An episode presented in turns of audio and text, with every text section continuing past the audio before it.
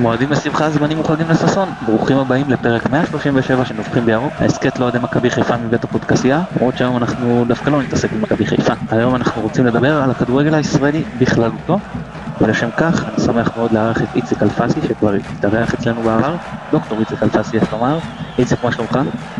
אהלן, ערב טוב, מועדים לשמחה, מצוין. אה, אנחנו נזכיר שאיציק היה, תקן אותי אם אני טועה, מהמייסדים של בית"ר נורדיה והיושב הראש הראשון, נכון? נכון.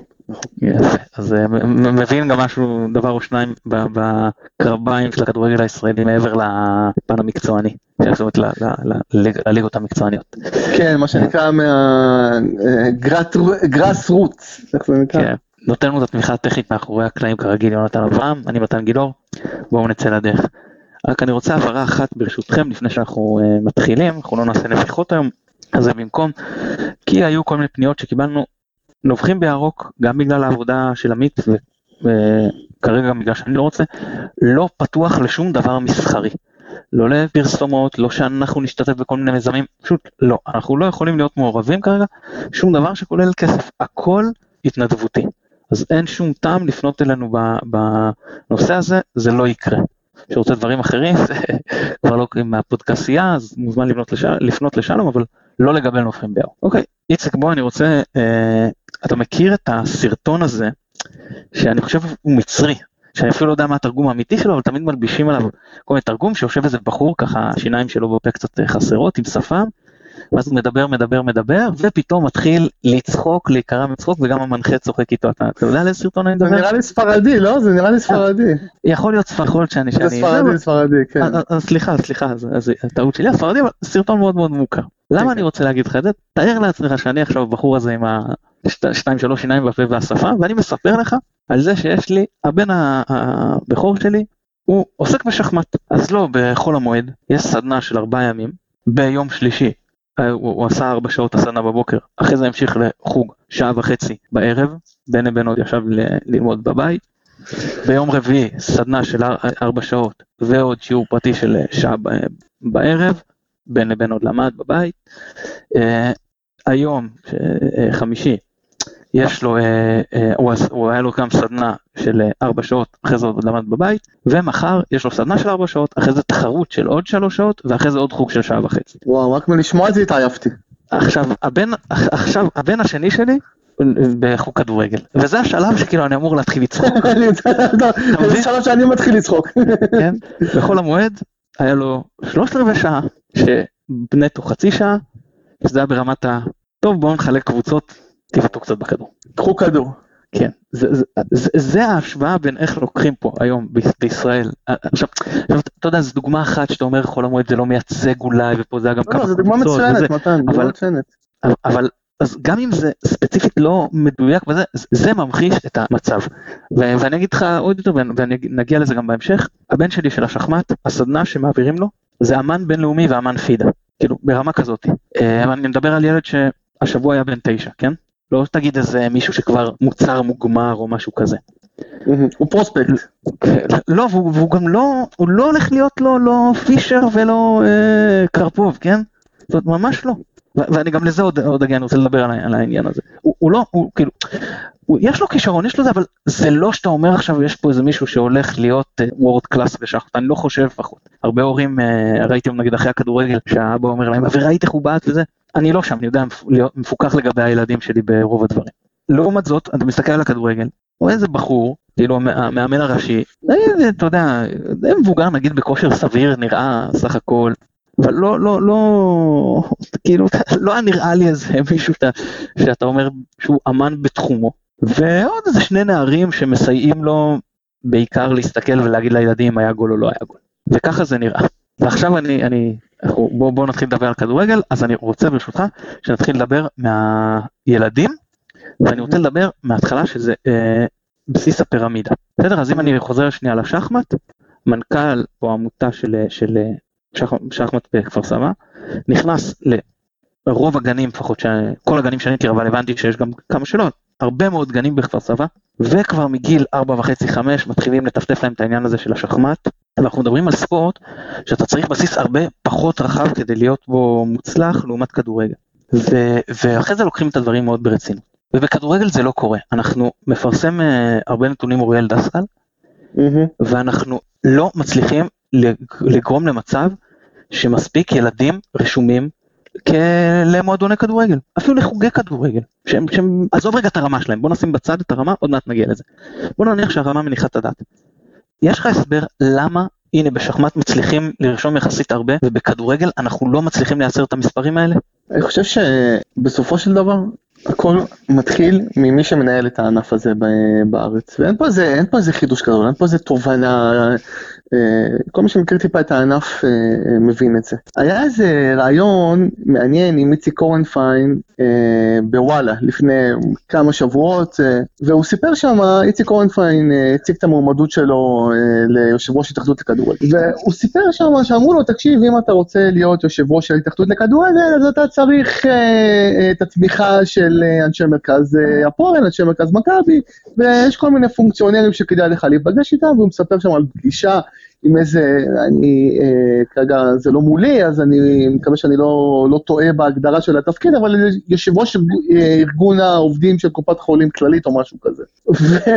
ואיציק קורנפלד מספר שם שהוא יושב מול הבן אדם הזה, והוא מתחיל לפרט לו את החזון שלו לכדורגל הישראלי. ואחרי כמה דקות הוא פשוט מבין כאילו שבעצם מה אני עושה, כאילו בשביל מה אני עושה, כאילו יכול להיות שהבן אדם שיושב מולי הוא בן אדם מאוד נחמד, אולי הוא מאוד מבין בתחום שלו, אבל מה לא עובר לכדורגל, כאילו זה הבן אדם שאני צריך לשכנע אותו אה, בזה שאני מתאים לתפקיד, וזו הייתה דוגמה מאוד יפה שהמחישה בערך כל מה שצריך לדעת על הכדורגל הישראלי. הכדורגל הישראלי לא מנוהל על ידי אנשי מקצוע, זאת אומרת הוא לא מנוהל על ידי אנשים שהמקצוע שלהם זה א', ניהול, וב' כדורגל, ספורט בכלל וכדורגל בפרט. זאת אומרת, אם הכדורגל היה מנוהל על ידי אנשי כדורגל, ויש הרבה אנשי כדורגל שהם לא טובים בניהול, אבל הם לפחות מכירים את הענף, היית אומר ניחא. אם הספורט היה מנוהל, הכדורגל היה מנוהל על ידי אנשי ניהול, שהם אולי לא אנשי כדורגל, אבל הם אה, אה, יודעים לנהל ארגון, יודעים לנהל אנשים, היית אומר ניחא, אפשר ללמוד את, ה, את המטריה. אבל זה לא זה ולא זה. כדי להיות פונקציונר, כדי להיות אה, איש אה, אה, בעל השפעה בכדורגל הישראלי, אתה צריך איכויות שונות לגמרי מאשר איכויות ניהול כדורגל או ניהול בכלל. אתה צריך להיות פוליטיקאי, זאת אומרת, אתה צריך לדעת ליצור קשרים עם האנשים הנכונים, ליצור את הבריתות הנכונות, לדעת אה, לשחק נכון את, ה, את האינטרסים, ובסופו של דבר להתקדם לעמדת כוח. וככה אתה מגיע למצב שבו האנשים שמנהלים את הענף, א', לא מבינים במקצוע שלהם, וב', אין להם גם אינטרס לקדם את הענף. זאת אומרת, יכול להיות שיהיה מחר מחרתיים יושב ראש התאחדות שמאוד מאוד יקדם את הענף, ומאוד מאוד יקדם את זה שילדים ישחקו כדורגל, ושהכדורגל פה, החל מרמת הילדים, הילדים, כמו שאתה אומר בצדק, יהיה, ינוהל בצורה מקצוענית. בסופו של דבר, זה לא הפרמטרים שעל פיהם הוא נמדד. הפרמטרים שעל פיהם הוא נמדד זה כמה כוח וכמה קשרים יש לו. ולכן הוא לא משקיע בכדורגל, הוא משקיע בזה. וככה אתה בעצם מגיע למצב שבו מי שמנהל את הענף הם אנשים שא' לא מבינים בניהול של הענף, וב' אין להם גם אינטרס לקדם את הענף. ומפה מתחיל ובסופו של דבר נגמר וחוזר, ולנקודה הזאת חוזר הכל. אני עוד אחזור לעניין הזה של הניהול, כי גם יש לי מה להגיד על זה. אני מסכים איתך שזה נגמר, אני לא מסכים איתך שפה זה מתחיל. אתה יודע למה אני לא מסכים איתך שפה זה מתחיל? כי אני חושב שהבעיה היא יותר גדולה מהכדורגל. הבעיה היא בכל הספורט הישראלי, בעיקר הקבוצתי. זה נובע מש- משתי בעיות, אחת, נג... לא אמרת את זה במפורש לגבי הכדורגל, לא, לא, יכול להיות שלא הבחנתי שם בין השורות, אבל המרכזים, שבעצם, אה, בוא נגיד את האמת, השימור הכוח שלהם מחרב פה את הספורט הקבוצתי. שפעם אגב זה היה חשוב, אתה יודע, יש מחקרים בכלכלה שמראים ששוויון, בעיקר בקפיטליזם, אני לא מדבר על מצב של סוציאליזם, אבל אה, שוויון בהכנסות תורם לצמיחה, כן? ואני אומר את זה בתור בן אדם שמאוד נגד התערבות ממשלתית בסך הכל. ו... אבל מתי לא? כשמשק נמצא בתחילת דרכו, אז אתה צריך את הבעלי הון המאוד מאוד גדולים האלה, כי בן אדם לא יזוז, כי זה כלכלה מאוד בוסרית. אותו דבר אפשר להגיד לגבי הספורט, שהספורט היה בוסרי, יכול להיות שלמרכזים היה מקום שבלעדיהם כל זה לא היה מתרומם ככה. במצב הנוכחי זה לא מה שקורה, במצב הנוכחי הם פוגעים. אבל אני אגיד לך שאי אפשר להאשים גם רק אותם. למה? כי הילדים בישראל, ואמרתי את זה כבר בהסכת שלנו ואני חוזר על זה שוב כי זה חשוב להגיד את זה, לא מקבלים מספיק יחידות ספורט. כשאנחנו היינו ילדים, לא היו אלטרנטיבות. מה הייתה האלטרנטיבה? לשחק Golden Axe. כאילו היינו, יוצאים החוצה וכל הזמן רוצ... אה? אני מרגיש קצת אה, לא בעניינים, מה זה Golden Axe? פספסתי אה, משהו? לא יודע, כשאני הייתי ילד זה היה משחק מחשב שהיה אה, אה, קומנדור קין, לא יודע כאילו מה זה. אז אה, זה היו המשחקים, אז אה, זה היה באתרי או במגאסון? לא, לא, במחשב שהיה עם דיסקט, היית מכניס את הדוס, ורושם אה, רן, ואז- IBM, כן. כן, ואז אה, מכניס את הדיסקט של המשחק וכאלה. בקיצור, היינו המון המון בחוץ, ואני אה, רואה את הילדים שלי היום שהם כן רוצים גם ללכת ולשחק והכל, אבל הם הרבה יותר על מסכים. אין מה להשוות, ואני עוד, אה, אנחנו הורים מעורבים, ואנחנו מגבילים אותם, ואני רואה הורים אחרים שפחות מגבילים, והילדים פשוט הרבה פחות עוסקים בספורט, וזה צריך להיות ממוסד, זה צריך להיות מערכתי. ורשם לי מישהו בארצות הברית באיזה דיון, שאצלם כל יום יש מערכת שעות קבועה, שיש חשבון ושפה וזה, וספורט. כל יום יש שיעור ספורט בבית ספר, ואחרי זה בצהרון יש עוד יחידת ספורט. זאת אומרת כל ילד מקבל, נגיד, אני לא יודע אם זה שישה ימים או חמישה ימים, הוא לא אמר לי בדיוק, אבל נגיד עשר יחידות ספורט בשבוע, בלי קשר לחוגים נוספים שהוא יכול ללכת אליהם אחרי שהוא מסיים את הצהרון. עכשיו מה אני אומר? אני אומר, יש פה אה, בכל בוקר בפן הלימודי, ילד צריך לקבל מיומנויות נקרא לזה קשיחות, בסדר? צריך לעבוד איתם על זריזות, על מהירות, על גמישות, על ניטור, על כוח, על, על דברים, אתה יודע, לא, לא בצורה אה, כמו שאתה עובד עם מקצוען. שישחקו תופס, שיעשו כל מיני דברים, אני, מורים לספורט בטוח יודעים יותר טוב ממני איך לעשות את זה. ואחרי זה בצהרון צריכים לקבל את המיומנויות הרכות, מי בכדורגל, מי בכדורעף, מי בכדורסל, ואגב, אמר לי פעם מישהו, שב, אני לא יודע אם זה עדיין ככה, שבברצלונה ילד נכנס למועדון, בגיל קטן הוא לא נכנס למחלקת הכדורגל, לא.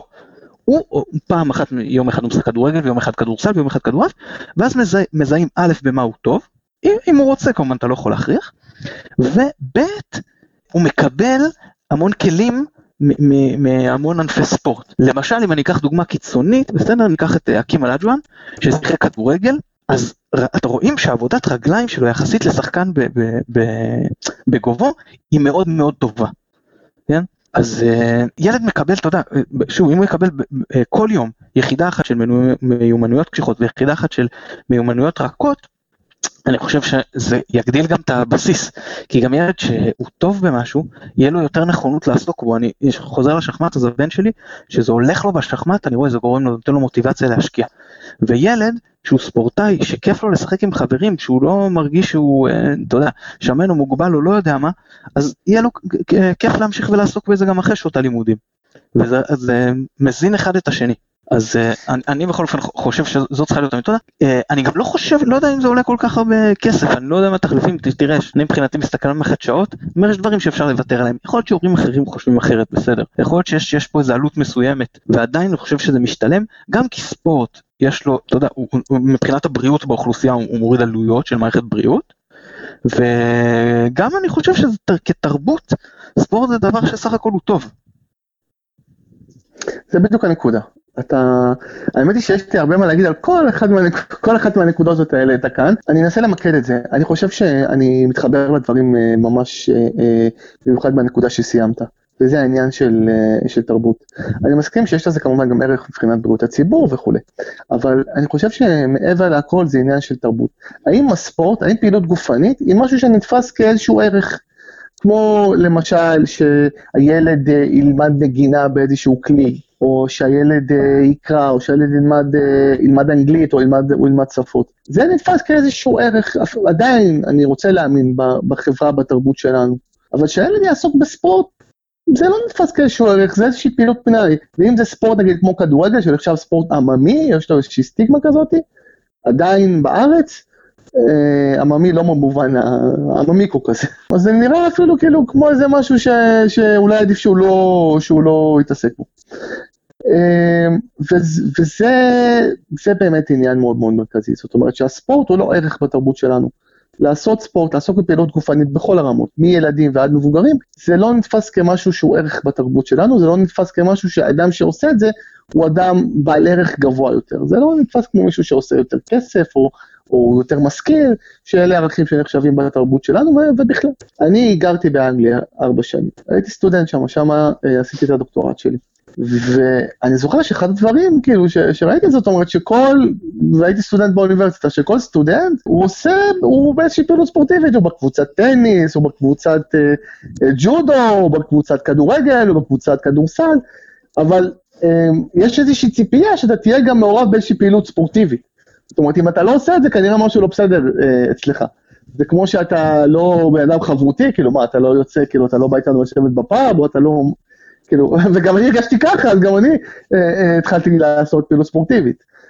אה, ופה בארץ זה באמת, אה, באמת לא קיים, ויבואו ההורים ויגידו, כאילו, את השעות האלה לעסוק בפעילות ספורטיבית, אנחנו מעדיפים ש, אה, שישקיעו במתמטיקה ואנגלית, כי אז הילד אולי ילך לעבוד בהייטק ויעשה הרבה כסף וזה יהיה אחלה.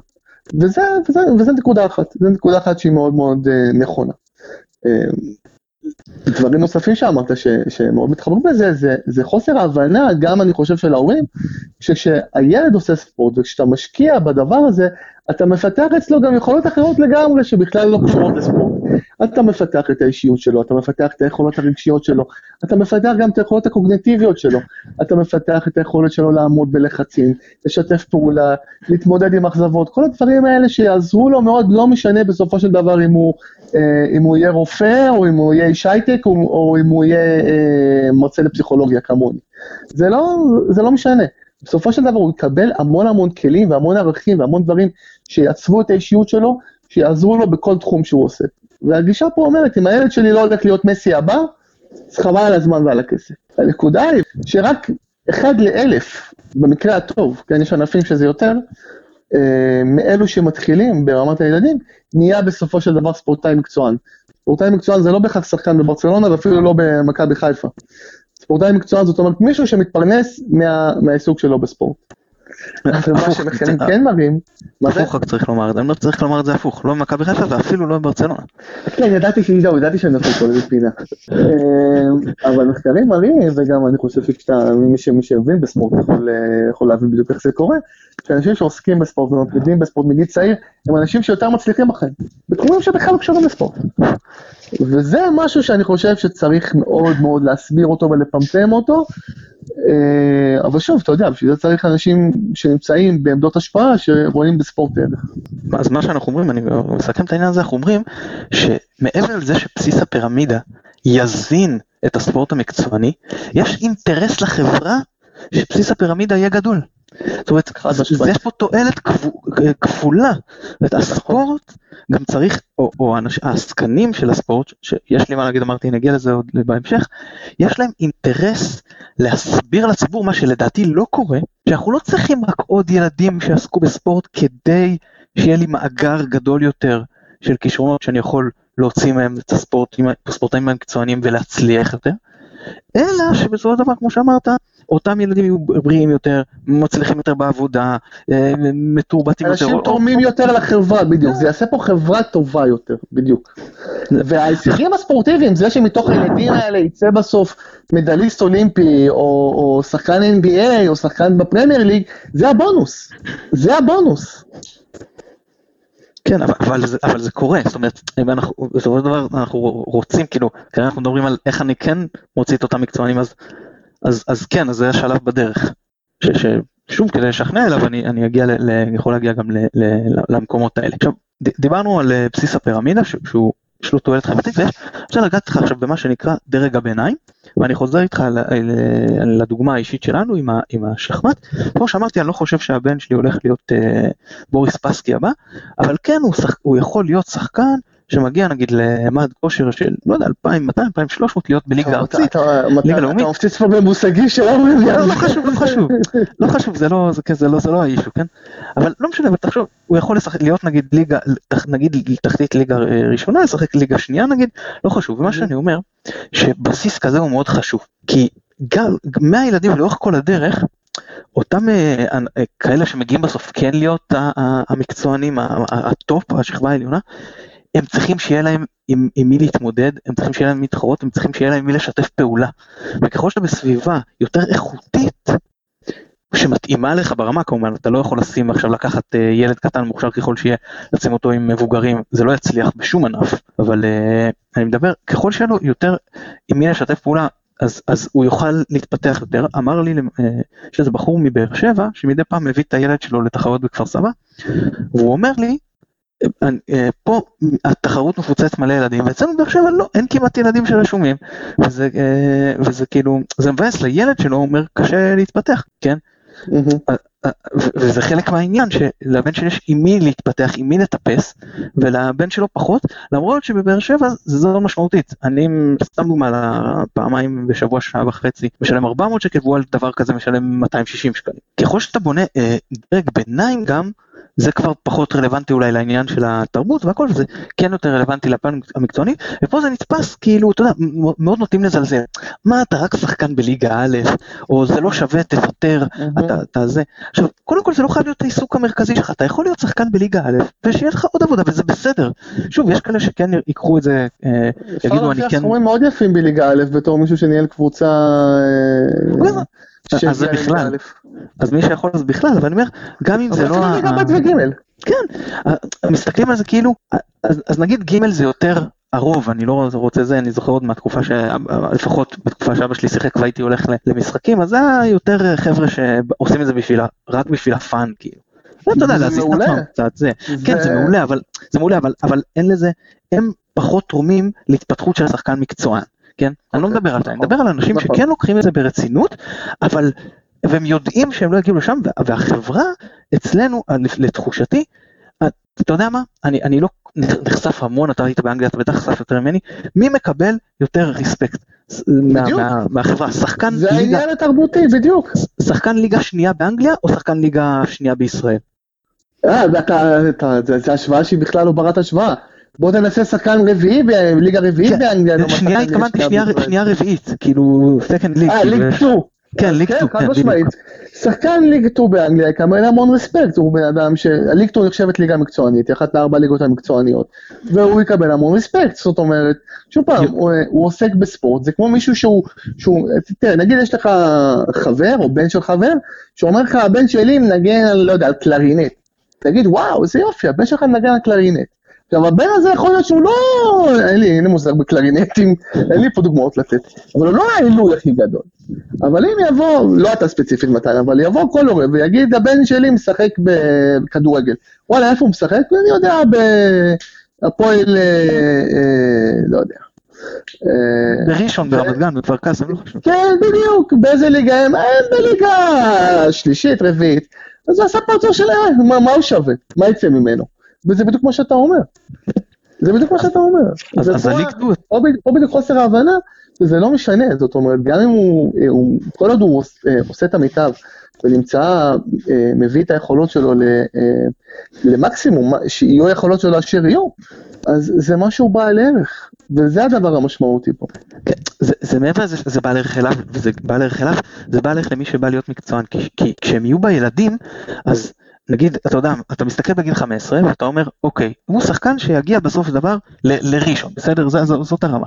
זאת אומרת, אוקיי, אז זה שמתפתח להיות מקצוען יוכל להתמודד איתו, או לשחק איתו ביחד בקבוצה, או להתאמן איתו ביחד, או שהבחור הזה יוותר ויגיד, כאילו, בגלל החברה, המסר של החברה, זאת אומרת, זה לא מעניין אותי כבר, ואז כאילו כל מי שיקיף אותו יהיה מה שהיום נגיד זה ליגה ב' ג' ולאותו שחקנים יהיה, אה, אה, יהיה קשה מאוד להתפתח.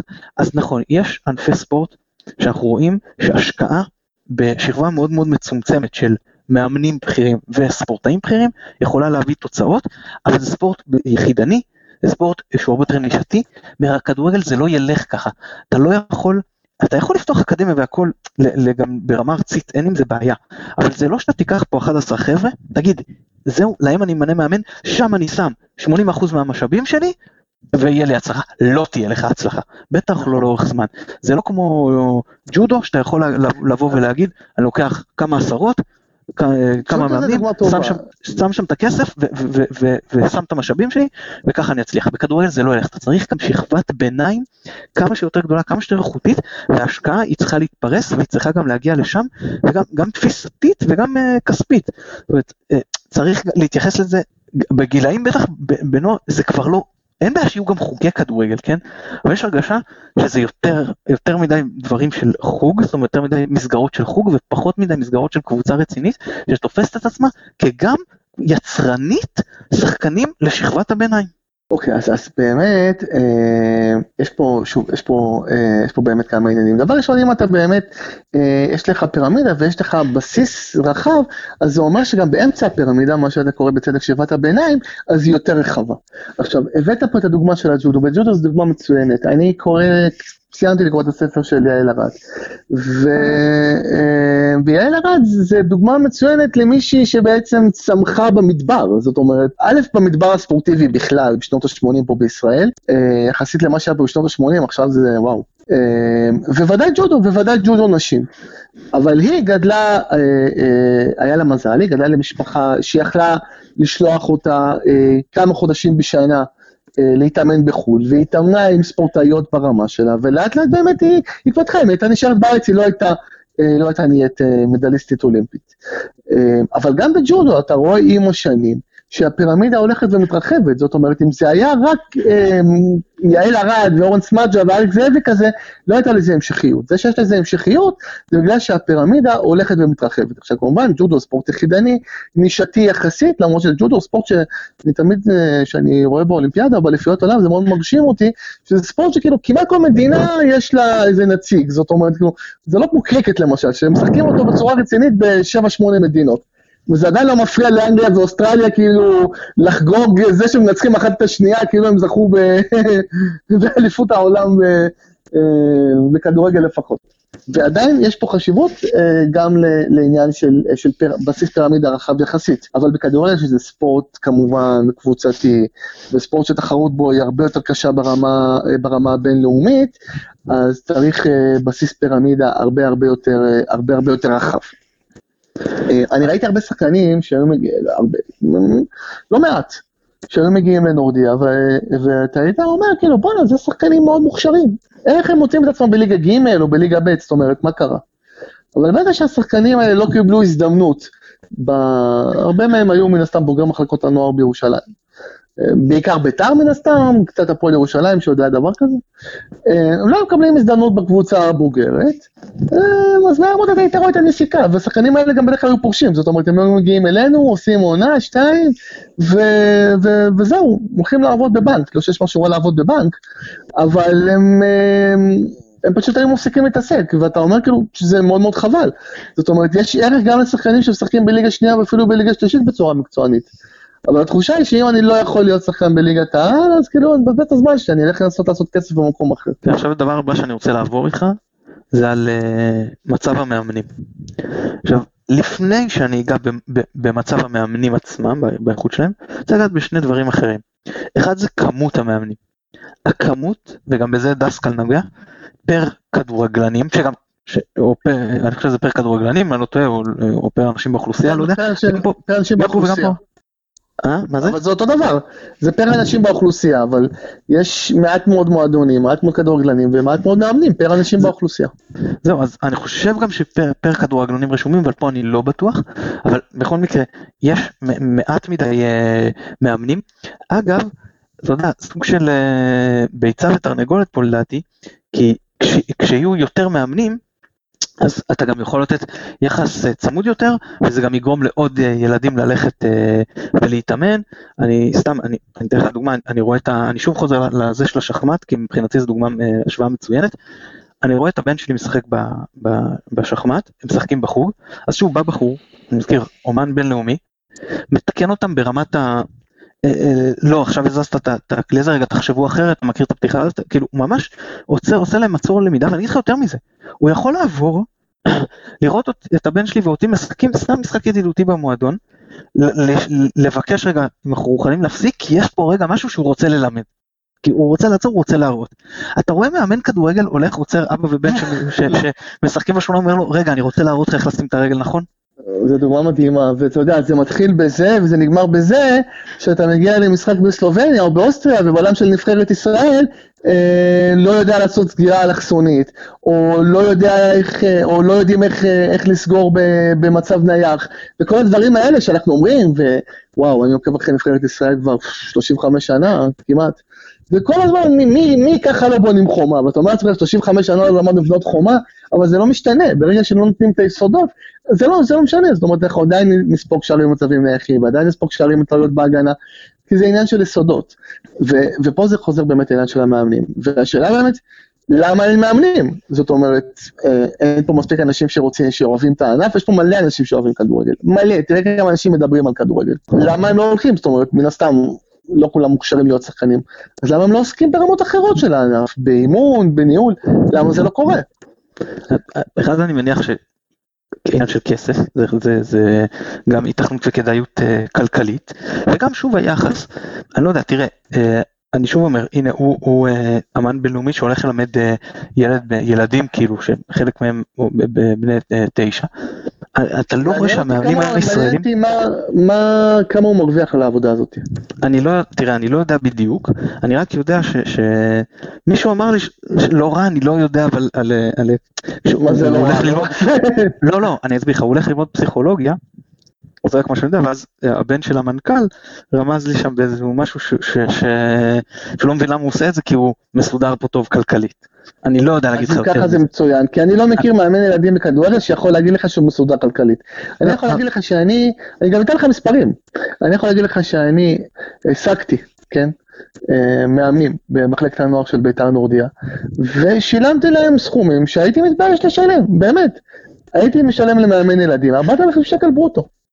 וזה, אתה, אתה, אתה מבין לבד מתן, ש, שזה זה איזושהי הכנסה צדדית של, של פעמיים בשבוע אחרי צהריים, כמה אתה יכול להשקיע עבור עבודה שנותנת לך את הסכום הזה. ולמה הסיבה? ואני לא גאה בזה, אבל אני צריך לומר את האמת, כי הייתי צריך את הכסף בשביל להביא חלוץ שיעלה אותי ליגה.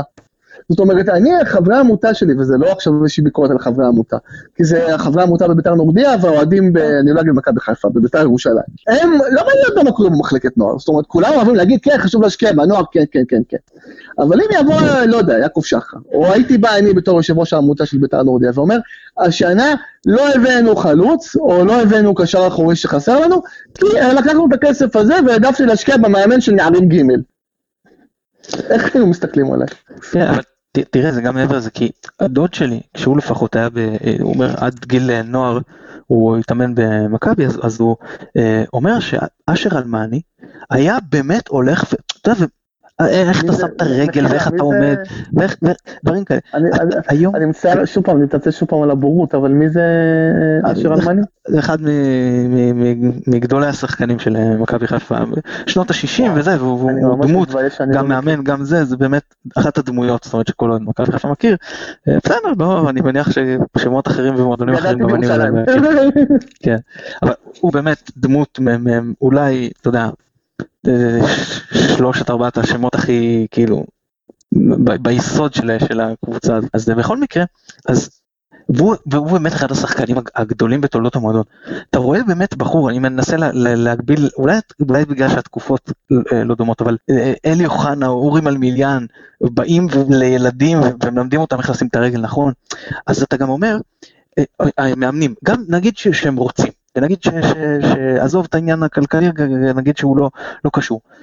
לא מגיעים לך, מאמנים, אבל בסופו של דבר, כדורגלן שהיה מאוד מאוד איכותי, סביר להניח שהוא ידע להעביר את זה יותר טוב, זה נכון שזה לא תמיד ככה, נכון שיש דברים, אבל הוא, הוא, הוא פשוט, אתה רואה את מלדיני מעביר אימון, ראיתי אה, אה, סרטונים של מלדיני מעביר אימון אה, אה, בלמים, אני חושב שזה היה בנוער. אז, אתה, אז הוא מראה להם איך אתה שם את הגוף, ואיך אתה יורד לגליץ', והוא ממש מראה לשחקן, שוב ושוב ושוב, אה, מתקן אותו, אתה מבין?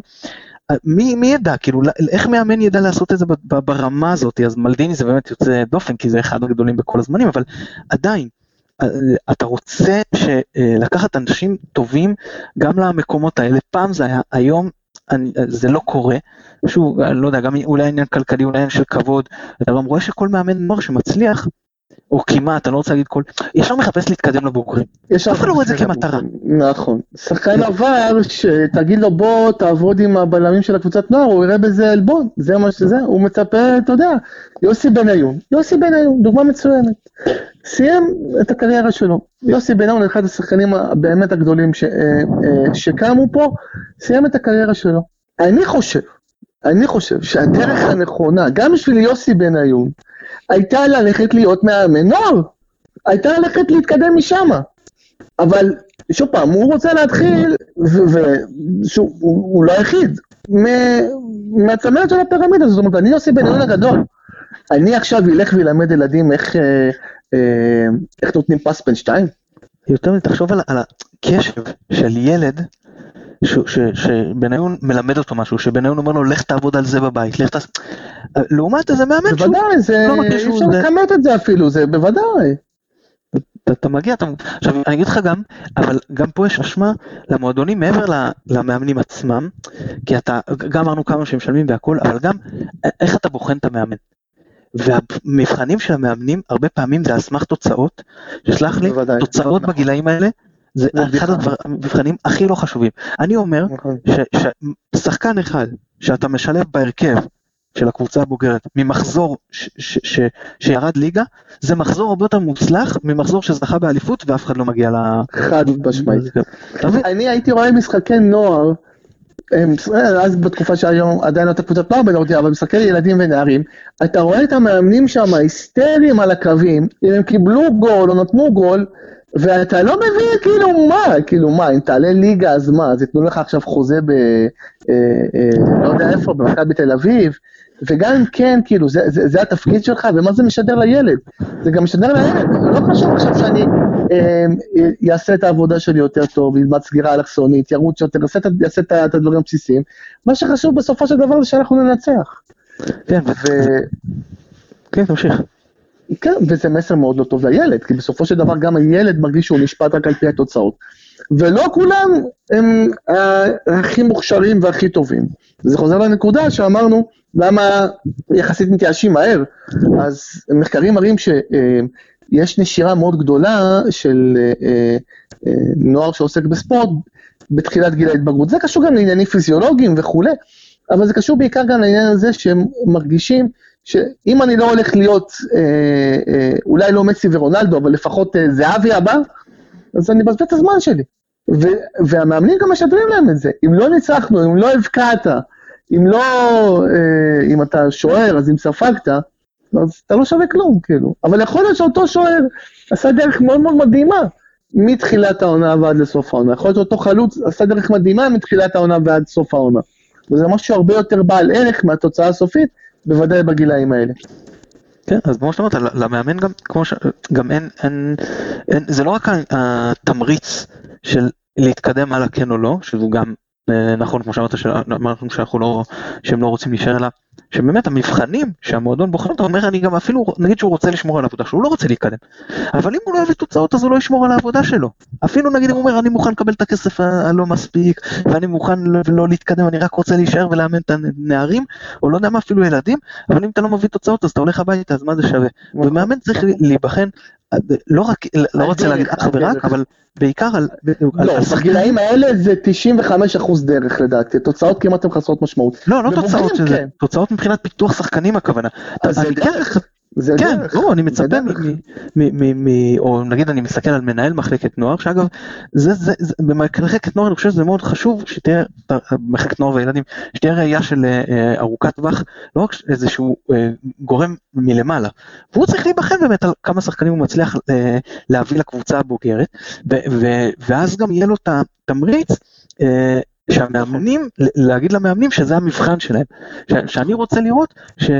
גם, אתה יודע מה, אני מסתכל עכשיו, נגיד, מכבי חיפה הרבה אה, שנים בעיה עם המגן השמאלי, בסדר?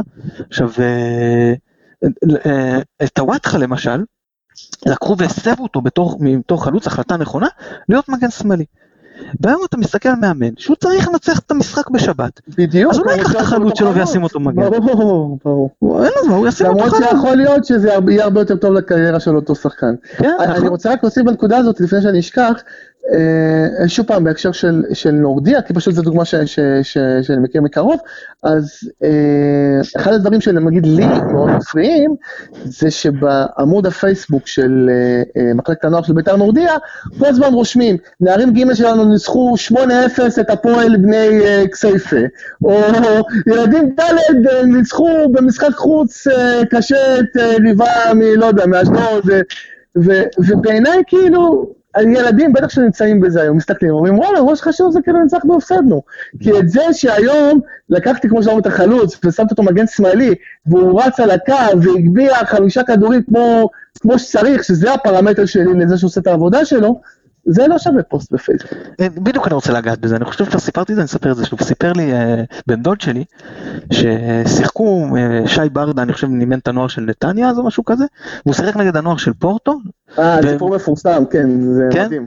אז אני אספר, אני אספר גם למאזינים. ספר, זה כן, כן, בהחלט. והם ניצחו, ו- והוא אומר ברדה, והקבוצה של ברדה, אני חושב נתניה, לא בטוח שוב, עשו בונקר כן, והצליחו כן, ברדה לנצח בעצמו 2-0. בפודקאסט של אה, אורן יוסיפוביץ'. אה כן אז, אני לא, לא מכיר משם ואז הם, הם אה, יושבים אחרי, המשחק לארוחה המאמן של פורטו הזמין אותו ואז הוא אומר לנו תראה אני המגן שלי אני רציתי שהוא ירים חמש פעמים והוא הרים שבע אז אני מרוצה והקשר המרכזי שלי אני רציתי ממנו שלוש כניסות לעומק והוא עשה חמש אז אני מרוצה. ואז ברדה נפל לו האסימון שאנחנו פה פשוט עושים הכל לא נכון. אתה לא יכול לחשוב, זה מה שאתה צריך לרצות בגילאים של הנוער. אני לא רוצה לעשות בונקר ולנצח אה, 2-0, אני רוצה שהקשר הוא יעשה ככה כניסות לעומק והקשר הזה יעשה, אני אתן לך דוגמה. ואני מדבר על זה הרבה אצלנו, יש לנו את אה, נטע לביא, זה לגבי? העניין של, של ברדה, אז הוא באמת אומר, זאת אומרת, אה, שאלו אותו, אה, אה, כמה זמן אתה, כמה זמן אתה מאמן, אז הוא אמרו, נתן איזשהו מספר, אני לא זוכר מדויק, 12 או 13 שנים. ואמרו לו, רגע, אבל לא, אבל אתה מאמן משנת זה וזה, הוא אומר, כן, אבל את השנה הזאת אני לא מחשיב. אמרו לו, למה? הוא אומר, כי לא באמת הייתי מאמן. אמרו לו, למה? ואז הוא מספר את הסיפור עם פורטו. והוא מספר, הוא כל כך התלהב, ניצחתי את מ- ממכבי נתניה את פורטו, ואז, כמו שאתה סיפרת יפה את הסיפור עם השיחת, אה, עם השיחה למאמן עם פורטו, ואז הוא בדיוק הבין שהוא בעצם חוטא לתפקיד שלו, הוא פשוט חוטא לתפקיד שלו. הנה, אז אנחנו- מדברים על, על, הרבה מדבר על נטע לביא, ועל זה שבמכבי הוא משחק כקשר אחורי, וכקשר מרכזי הוא עושה עבודת חילוץ מדהימה, הוא מחלץ מספר אחד בליגה בשטח המגרש של היריבה, הוא עושה את זה מדהים, הוא לוחץ, באמת, זה משהו ברמה יחסית לליגה שלנו מאוד גבוהה. אבל הוא קשר אחורי, והוא לא נשאר בעמדה של הקשר האחורי, וזה פוגע, זה יוצר אוקיינוס באמצע. יוצר בור במרכז המגרש. עכשיו, זה מה שאתה אומר, אתה אומר ש, שיש לך ילד שהוא קשר אחורי, אז יכול להיות שבא, שבנוער, למרות שנטע לא גדל כזה, אני סתם לוקח אותו כדוגמה, שבנוער הוא יחלץ לך הרבה וזה יוציא אותך ממתפרצות ותפקיע ותהיה מבסוט. אבל אם לא לימדת אותו שהתפקיד שלו החשוב עכשיו זה לס- לסגור את, את המגן שבדיוק עלה, או התפקיד שלו להישאר באמצע ולתת חילוץ שיעצור את המתפרצת, אז אתה תגיע לבוגרים והליקוי הזה יהיה שם. ושם זה כבר יותר קשה לחלץ גבוה. ולהצליח בדיוק. את- את- את- ואז אתה תיפול בדברים האלה, ופה לא, לא, זה, עכשיו, אני, אני, יש, דיברנו על זה שה, שהמאמנים כאילו אנחנו בוחנים אותם רק על התוצאות, ואז בא- באנגליה, תקן אותי אם אני לא טועה, עד גיל 14 אין ליגה, אין ליגה, אה, אולי אני מתבלבל בגיל, אבל עד גיל יותר ליגה, אה, אה, ואז מאמנים, הם לא נבחנים על התוצאות שזה מצוין, ואז אמר לי מישהו, כשאני אמרתי את זה באיזה, אמר לי איזה מישהו, הבן שלו ספציפית, אני יודע שעכשיו בעונה, אם אני לא טועה, התחיל לשחק בית"ר ירושלים, אה, אמר לי, ילדים חייבים את הפן המנטלי שלה להתחרות. אם חייבים להתחרות, אז חייב להיות, ולכן צריך ליגה. עכשיו, תתפלא, אני מסכים איתו, ילדים חייבים את הפן המנטלי שלה להתחרות, הם לא חייבים ליגה. מה רע? כל שבת נפגשות ארבע קבוצות, חמש קבוצות, עושות טורניר. טורניר, אז אתה כן מתחרה, אתה כן זה, אבל אתה לא נבחן על תוצאות, אין לך משהו ארוך טווח. אתה לא, אתה לא, אה, אני אתן לך דוגמה, הייתי במשחק אה, קט רגל, ד- דווקא של אה, כדורגל עולמות, של אה, בוגרים, ואז הם, אה, הם הובילו הרבה, ואז הם התחילו להתאמן על אה, מוטיבים אחרים, שוער עולה ועוד כל מיני דברים. ובאמת שאתה בטורניר, וואי, לא שמעתי את זה 20 שנה. העפת אותי עכשיו בחזרה לסטנגה במגרש פשוט ברמות, בשכונה שגדלתי. כן. למרות שבסטנגה אין שוער עולה, אבל בסדר. ו- ו- ו- זהו, אז, אז, אז אני חושב שגם בספר של, שלומית גיא, שהיה לי הכבוד כן. לעשות עליו הגאות, אז, אז אה, גם שם היא מדברת על זה ש, שמאמן דורש מהילדים, גם בת, לפעמים לפני המשחק, לפעמים גם בתוצאה מסוימת במשחק, לעבוד על, על איזה שהם אספקטים אחרים, שזה מה שעכשיו חשוב לו. כדי לפתח את הילדים, וזה מה שבטורניר יכול הרבה יותר לקרות, והרבה פחות בליגה. לכן באמת צריך להתחרות, אתה לא צריך את הליגות עד הגילאים האלה, אני לא בא ואומר עכשיו שלא יהיה ליגה עד הבוגרים, או אפילו עד הנוער, זה באמת מוגזם. אבל עד גיל נערים נגיד, עד, אה, ש, ש, גם בעניין של התאמה פיזית והכל, אה, אה, זה גם עניין של התאמה מנטלית וגם עניין של מה הדגש שאני שם למערכת בכלל ולמאמנים בפרט, אז העניין הזה של ילדים לא צריכים ליגה עד הגילאים האלה. אז איזה אחד יגיד 12, אחד, לא חשוב. פה מתחילים פה מגיל 8 או משהו, על חצי מגרש, פה לא צריך את הדברים האלה, זה לא משנה. אני איתך לגמרי בקטע הזה. ואוקיי, הלאה, נקודה הבאה, אני כבר מתחיל להתכנס יותר לענף עצמו פחות לזה, זה עניין של אה, קבוצות בת. אני חושב שבפיתוח שחקנים, אנחנו, חסר לנו מאוד העניין של קבוצות בת.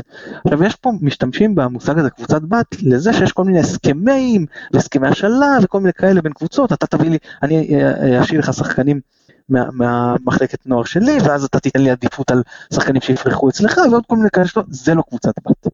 קבוצת בת זה אומר ששחקן יכול להיות רשום בקבוצה הראשית, ואם עכשיו הוא לא שיחק בשבת בקבוצה הראשית, הוא בשני יכול לשחק בקבוצת הבת. המעבר הוא חופשי. כן, זה לא בדיוק מילואים. זה לא בדיוק, באנגליה חושב שזה מילואים, בספרד וגרמניה זה קבוצות בת. אני, אני, ניסו פה ליגת מילואים, זה לא הלך.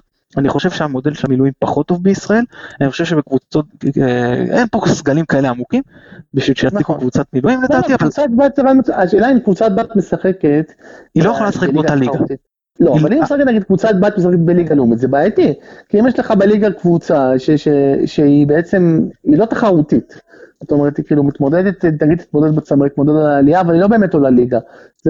זה יוצר, זה מאוד בעייתי מבחינת הליגה. תראה, יש לך פה חבר'ה שמשחקים, אבל הם לא באמת חלק מהתחרות. לרדת הם קודם כל יכולים, הם יכולים לרדת, אבל, אה, או אם הקבוצת האם יורדת אז בכלל, אז הם אוטומטית יורדים אה, עוד ליגה למטה. תראה, זה עובד טוב בפחות ספרד וגרמניה שאני מכיר, וזה חשוב לפיתוח של השחקנים, כי אני מסתכל עכשיו, אני אתן לך דוגמה, אני אקח את מוחמד עוואד, בסדר? אז מצד אחד, אתה אומר, שחקן באמת, הוא מוכשר, אז לא רצו, מכבי חיפה לא רצו להשאיל אותו, כי כן רוצים להשתמש בו. מצד שני יש גם בסגל את אה, ירדן שואה, עוד פרוספקט. יש את ניקיטה רוקאביצה שפתח את העונה מדהים. כרגע אה, בלבול מוצא לנכון לעלות עם חלוץ אחד, ואז הוא נמצא קצת דחוק, ואתה אומר, רגע, אם הוא לא שיחק, הוא שיחק קצת בשבת, למה שהוא לא יהיה לו עוד משחק בליגה א', משחק בליגה לאומית, נגיד עזוב, נגיד אתה אומר, אני לא רוצה שהוא לאומית, אני מגביל את הקבוצות בת עד ליגה א', בסדר? ליגה א', שהוא יכול שם אה, לקבל, יהיה לו יותר מרווח טעות. יהיה לו גם הרבה יותר את הכדור ברגל, כן? אפשר אה, למצוא איזה פתרון טכני, זאת אומרת, איך קבוצות האלה, באיזה ליגה הם ישחקו, בליגה א', או שזה יהיה כן. מחוז מיוחד לקבוצות האלה, טכנית אפשר למצוא פתרון, יש אנשים שיכולים לחשוב על זה, אפשר לחשוב על משהו יצירתי. ברמה העקרונית אתה צודק לגמרי, אין תחליף לדקות משחק, שחקנים מסיימים גיל נוער, ובסופו של דבר אין להם איפה לשחק, ואז באמת אחרי שנה שנתיים הם זהו, זה הם מפחדים, חלק מהם מפחדים ובצדק, ללכת לליגה נמוכה, כי הוא אומר אני אתן עכשיו לליגה נמוכה, יהיה לי קשה לחזור, נכון, בדיוק, מצד, הוא רוצה להישאר בקבוצה הבוגרת, מצד שני, אתה בניקוד 21, אם אני אשאר בקבוצה הבוגרת ואני לא אקבל דקות, לא בצדק, אני לא ברמה, אני לא ברמה של לקבל דקות עדיין, ואם אני לא אקבל דקות אני לא אגיע לרמה הזאת, ואחרי שנתיים שלוש כבר בין גיל 19 נגיד ל-22 לא שיחקת, זהו, אתה שחקן גמור, משם נכון. פתאום לצאת, נכון. זה כמעט בלתי אפשרי, נכון. וזה מה שאתה אומר. לשחקנים הישראלים גם אין שוק בחו"ל, זאת אומרת, כאילו, שחקן ישראלי צעיר שלא מקבל דקות פה, זה לא שיש לו, אנחנו לא נמצאים פה במרכז אירופה, אם אני גדלתי בגרמניה אז אני הולך לשחק באוסטריה, אם גדלתי בצרפת, אני משחק בבלגיה. פה יש להם אולי טיפה קפריסין, וגם זה לא להיט גדול. וזה בעיה. כן, אנחנו גם, אנחנו גם זרים, בחלק יש מגבלת זרים, אתה יודע, אומרים אצלנו כן. שבאיחוד אין, אבל יש מגבלת זרים במדינות, חלק ממדינות האיחוד האירופאי, נכון. פשוט הם לא נמצאים, לא זרים. וגם שחקן ישראלי, במיוחד שחקן צעיר, לעזוב לאירופה, עם כל הפערי מנטליות וכולי, גם אם אנחנו חיים בעולם גלובלי, זה עדיין משמעותי. אה, זה סיפור, נכון. אוקיי, דבר נוסף שאני רוצה לדבר איתך עליו, זה העניין של אה, שילוב דתיים. אז אומרים הדתיים, במידה מסוימת של צדק, ואנחנו אה, כאילו מודרים מהענף. עכשיו אני אומר שאני כן חושב שהכדורגל צריך להתנהל בשבת המקצועני ברובו, ובטח ש... הכדורגל הלא מקצועני אין אלטרנטיבה זה לא כדורסל זה לא מקום סגור קשה מאוד בעיקר בחורף אתה לא יכול לקיים משחקים אה, מאוחר אין הרבה משחקים עם תאורה בסופו של דבר אתה צריך לקיים את הענף בשבת. עם זאת עם זאת שחקנים עד ליגה אה, שנייה ליגה לאומית כולל יכולים להיות אה, דתיים בחלק מהליגות בקבוצות מסוימות, אם אני לא טועה נורדיה למשל לא משחקים אף פעם בשבת, תקן אותי אם אני טועה. זהו, שאני אני לא יודע מה המצב היום, אבל אני יודע שכשאני הקמתי את נורדיה זה היה מאוד מאוד חשוב לי. תראה, אני גדלתי בבית דתי, דתי לאומי, אה, וגדלתי לבית דתי ושמרתי שבת אה, עד, גיל מאוחר יחסית, אה, ותראה, לא היה יוצא מזה שחקן כדורגל, כן? אבל זה כן, אבל עצם זה שלא הייתה לי אפילו אפשרות בתור ילד, אפילו לא הייתה לי אפשרות ללכת לשחק בילדים או בנערים של בית"ר, זה ממש ממש היה מבאס, כאילו באמת.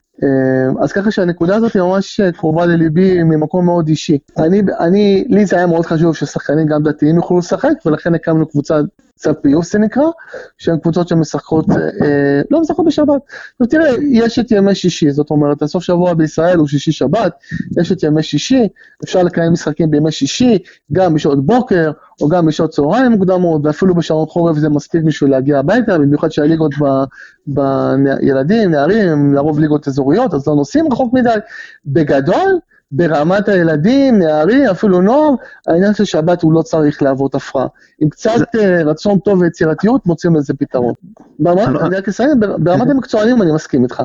ופה באמת, אם כבר יש מישהו, פה זה כבר נדיר, אבל אם יש מישהו, אני מכיר את הסיפור של אבישי כהן, שזה בין היום בבני יהודה, שגדל בנוער של בית"ר, והיה שומר שבת, והיה הולך ל... אה, היה יושן, עם הקבוצה לא משחקת בנתניה, אז הוא היה עושה שבת בנתניה. יש פה הקרבה. אבל אתה יודע, כל אחד והקרבה שלו, אם אתה מחליט להיות שחקן מקצועני, אז כן, אז אתה מקריב מסוים, אז אחד מקריב א' והשני מקריב ב'. בשביל רמת הבסיס, אני באמת חושב שזה ששבת מהווה מכשול לחלק גדול מהאוכלוסייה, זה משהו מאוד מאוד, שהוא ממש ממש חבל.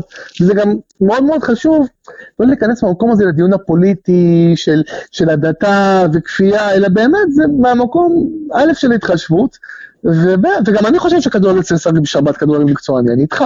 אבל כמה שיותר לאפשר במיוחד ברמת הבסיס, שכמה חלק, כמה שיותר גדול מהאוכלוסייה יוכל לקחת, לקחת חלק, אני חושב שזה משהו שצריך uh, לתמוך בו. מה רוצה להגיד, שזה, אז, שאת הכל, לא, אתה לא יכול לקיים את כל הילדים והנוער בשבת, אבל אתה כן יכול לעשות ליגה, או, או, או חלקים מליגות, או להגדיר מחוזות מסוימים, או קבוצות מסוימות, שהם באמת, כמו, ש, כמו שזה, הם צו פיוס או לא, או הן לא משחקות ב, ב, בשבת. זאת אומרת, לתת איזשהו מקום, כן, שיהיה לאותם, אה, לדתיים גם להשתלב, ושהם ידעו, הם ידעו שיש להם תקרה, שליגת העל לא יכולה, גם בליגת העל, אתה יודע, שחקנים שאומרים, זה, זה חוסם להם. כן, אבל בסופו של דבר גם ליגת העל לא הייתה בשבת, אז יש אירופה, ואז אתה משחק לפעמים בחמישי וצריך לחזור ויש נבחרת שמשחקת לפעמים בשישי ואין מה לעשות שחקן מקצועני בטח אם הוא רוצה להגיע לטופ צריך לשחק גם בשבת אפילו אם הליגה פה לא הייתה אה, הייתה לא מתקיימת בשבת ואני שמח שהיא כן אבל אבל הליגה הלאומית למשל השנייה אין משחקים בשבת בכלל או יכול להיות שאני טועה ויש לעיתים נדירות, אבל בגדול לא משחקים. לא, בשבת בכלל, עכשיו גם שמים את זה ביום חמישי בערב, יום ש... כאילו כל מיני שעות הזויות, אני מניח שזה בגלל הווינר וכל מיני כאלה. אני חושב שחמישי בערב זה בקיץ, כי אי אפשר לשחק שישי בצהריים. אז בגלל זה, אז בגלל זה בקיץ עושים חמישי, חם מדי. חם? כן, ואז כשכבר, כשמתקרר טיפה אז הם חוזרים לשישי צהריים. ויכול להיות שאני טועה, זה מה שאני מכיר. אבל זה באמת לא שעות לכדורגל יום חמישי בערב, כאילו. כן. לא יודע לגבי השחקנים, אבל אתה יודע, יש כאלה, לגבי אוהדים, כאילו, זה לא, זה לא, כאילו. בכל מקרה דיברנו על שכבת ביניים, ובדיוק פה אני חושב שהדתיים מאוד מאוד אה, יכולים להיות חסרים, כי כן אפשר לבוא לקראתם בנושא הזה של בנוער ילדים, שוב אי אפשר להזיז את הכל, הרוב צריך להתקיים בשבת, אין אלטרנטיבות, אין מספיק מתקנים, שזה גם בעיה של, הכד, של הכדורגל, אבל אה, ויש עניין של מזג אוויר ולימודים והכל, לפעמים כן עושים מרחקים בעיקר בנוער, אבל כן לעשות איזה שהם מסגרות כן מסוימות, שהם כן יוכלו להתפתח, גם אם זה לא המסגרת המרכזית, כן איזשהו מסלול. אה, שכן יינתנו לו משאבים מסוימים, אה, גם כי זה נכון מבחינת אה, שילוב, וכן אפשר לתת, ל, נקרא לזה מיעוט, למרות שהדתיים הם לא מיעוט, אני מדבר בפן של הכדורגל, לתת פה איזושהי העדפה מתקנת, וגם כי זה יכול להזין את, את שכבת הביניים. אין שום בעיה היום שתהיה קבוצה בחצי הדתית ואתה רואה גם יש שחקנים שלא לא יודע אם חרדים אבל שהם אה, מאוד מתחזקים ב, בליגה הלאומית, אה, איבגי ועוד אה, כל, כל מיני שחקנים שכן מצליחים לשחק שם וזה בסדר גמור ואני חושב שזה גם יכול מאוד לתרום לכדורגל שלנו. עכשיו, עכשיו אני רוצה לחזור איתך לעניין של ניהול הענף שדיברנו עליו. אז דיברת אמרתי ש- שאתה נוגע בענפי נישה יותר וענפים אה, אה, פרטניים או יחידניים או איך שלא נקרא להם, אז אתה באמת יכול יותר להשקיע בקבוצת ספורטאים, להשקיע בקבוצת מאמנים קטנה, וזה יצליח ואתה יכול להביא הישגים. ובכדורגל זה לא יכול ללכת, ובגלל זה שכבת העסקנות בכדורגל, היא, יש לה אה, חשיבות יותר גדולה הרבה פעמים אה, מענפים אה, אחרים, כדורגל, כדורסל של ענפים קבוצתיים אה, פופולריים נקרא לזה. אה, יותר מטניס שמספיק שתפסתי שם איזה, אתה יודע, שני, שניים שלושה מאמנים, או שלחתי את דודי סלע שהתאמן בצרפת כמה שנים ופתאום יש לך איזה ספורטאי. פה בארץ זה לא ילך, כי גם יהיה לך אחד מספיק טוב, אתה יודע, גם היה לנו את אה, ברקוביץ' ובינינו, והיום יש את, אה, את אה, זהבי נגיד שמאוד מאוד מצליח, או מנור סולומון, אבל זה עדיין לא מספיק, כן? ש, שגם הם, זה, זה, זה, זה, אין לי שום טענה כלפיהם. אבל זאת, אם זאת הצמרת, הדבר הכי טוב שאנחנו יכולים להביא, אז יש לנו בעיה לא כי הם רעים, אלא כי, נכון, אתה יודע, אין לנו היום, יש לנו כדורגלן אחד בחמשת הליגות הבכירות והוא גם לא משחק. בדיוק, בדיוק. אה, הכי בכיר שמשחק כאילו בהרכב זה, זה מנור סולומון וזה ליגה תשיעית באירופה, אחלה קבוצה והכל, ועדיין היינו כבר עם מצבים יותר טובים. בכל מקרה, העסקנות היא הרבה יותר חשובה, ואתה נגעת בזה, אה, אה, במקום שעסקן יהיה זה, כאילו זה מילת גנאי אצלנו נהייתה. זה מילת גנאי, לא, כי, העסקנים גרמו לזה שזה יהיה מילת גנאי. כי אתה לא מרגיש שהם לטובת הענף. אתה מרגיש, אני הייתי מעורב אחרת הם פעם- נקראים עסקנים, אחרת הם היו נקראים מנהלי הענף. לא, לא, אבל זה בסדר לקרוא לזה למה זה עסקנים. נקרא. כן, לא נכנס פה לטרמינולוגיה, היא באמת לא חשובה. אבל כמו שאתה אומר, זאת אומרת, זה אנשים שבאמת לא טובת הענף עומדת לנגד עיניהם, חד וחלק. עכשיו, אתה יודע, הייתי מעורב במשפט, של, ארגון היציע נגד ההתאחדות, ואתה נחשף שם גם לטיעונים של, של ההתאחדות, כאילו, למה לה- להתאחדות כל כך חשוב שלא תהיה שקיפות? כי שקיפות זה יתרום לכדורגל. לדוגמה, סתם או שקיפות, למה בהתאחדות לא מקפידים על אה, ליישם תקנונים? אתה יודע, אתה יודע, יש כל כך הרבה דוגמאות, בין אם זה משחקי רדיוס, מחירי כרטיסים, פרסומים, ההת- ההתאחדות לכדורגל פשוט שמה פס על, על התקנונים שלה עצמה. כן, אז, אז אתה, אומר, אז למה, איך הם יצליחו לנהל פה את הכדורגל? הנה, אבי לוזון היה, כאילו אז הביא יורו והיה באמת כמה מתקנים והכל, ויצר בור אה, אה, כספי מאוד, אה, גירעון כספי מאוד גדול בהתאחדות. והם לא רוצים שקיפות כי הם יודעים, ש, ש, ומינהל תקין, כי הם יודעים שזה יציג אותם בבושתם. וזאת בעיה מאוד מאוד רצינית, זה קשה לשנות את זה, וגם יש את העניין הזה של אסור לך להתערב, כי אז אה, פיפ"א תרחיק אותך, בדיוק, לפ- זה לפעמים- בדיוק. אה, לפעמים, אה, עכשיו אני אגיד לך לגבי זה שני דברים. אחד, לפעמים בא לי אני להגיד, רק רוצה לומר בהקשר, כן, סליחה כן. מתן, אני רק לא, רוצה לא, לומר תמשיך, בהקשר, תמשיך, תמשיך ואז אני אמשיך את הנקודה, כן, תגיד ואני אמשיך את הנקודה. שבעיניי, וזה בלתי אפשרי לעשות, בגלל שאתה אומר בצדק, יש את העניין של פיפ"א, שמגנה, אני מבין גם את הרצון של פיפ"א, כי יש מקומות שבהם כאילו אם פוליטיקאים יתערבו, אז, אז אה, שחיתות, אבל יש הרבה מקומות שיש שחיתות, וגם פיפ"א בעצמה מושחתת, לא משנה. עם ההתאחדות לכדורגל צריך לעשות מה שעשו עם אה, רשות השידור. מה שעשו עם רשות השידור, וזה ממש הצליח, אני חושב הרבה יותר ממה שכולם ציפו, זה לפרק אותה ולהקים במקומה אה, גוף מקצועי, כמו שפירקו את רשות השידור והקימו את תאגיד השידור, אותו דבר צריך לפרק את ההתאחדות לכדורגל ולהקים את תאגיד הכדורגל, לא משנה איך יקראו לזה, אבל להקים במקום הגוף הפוליטי הזה, גוף מקצועי, שמי שינהל אותו ומי שיעבוד בו, יהיו אנשי מקצוע, שימודדו על, פרמט, על פי פרמטרים מקצועיים. אבל הבעיה היא שהממשלה לא יכולה לה- להעביר חוק כמו שהעבירו לפרק את רשות השידור, אפשר להעביר חוק לפרק את ההתאחדות לכדורגל, כי אז אה, פיפ"א תתערב וירחיקו את ישראל וכל הדברים האלה. כן, אז בעניין הזה לפעמים אני אומר לעצמי, אתה יודע מה, שפיפ"א תתערב, שירחיקו אותנו לחמש כן, שנים, בדיוק. שווה לי את זה, שווה לי את המהפכה. הזאת בענף. אני איתך, אתה יודע מה? אני איתך. אני מוכן להיות כמה שנים, כאילו, זה לא שאנחנו כזה מצליחים במפעלים של פיפ"א.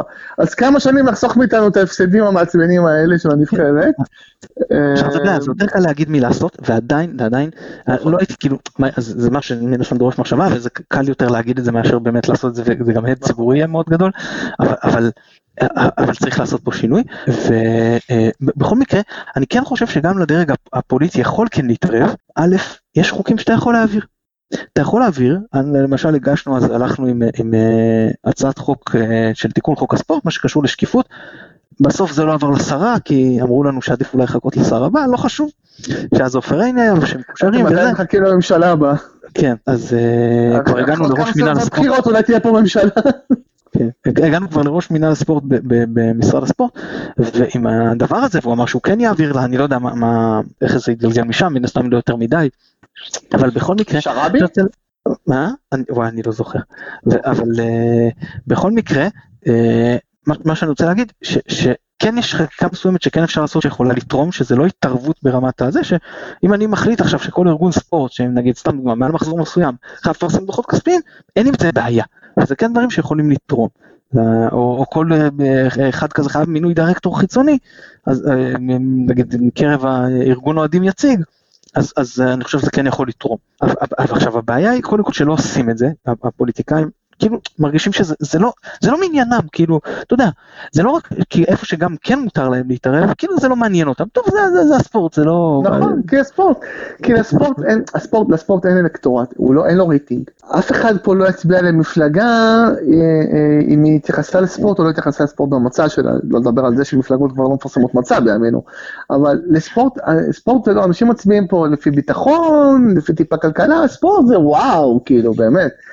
אה, ואז אתה רואה שפוליטיקאים כאילו אומרים, בשביל מה אני אשקיע בספורט, כאילו, זה, זה, זה לא ייתן לי איזה, כאילו, כמה, איזה מנדטים זה יביא לי, כאילו, זה בעיה. נכון, זה הכל חוזר לזה, שזה לא ערך תרבותי.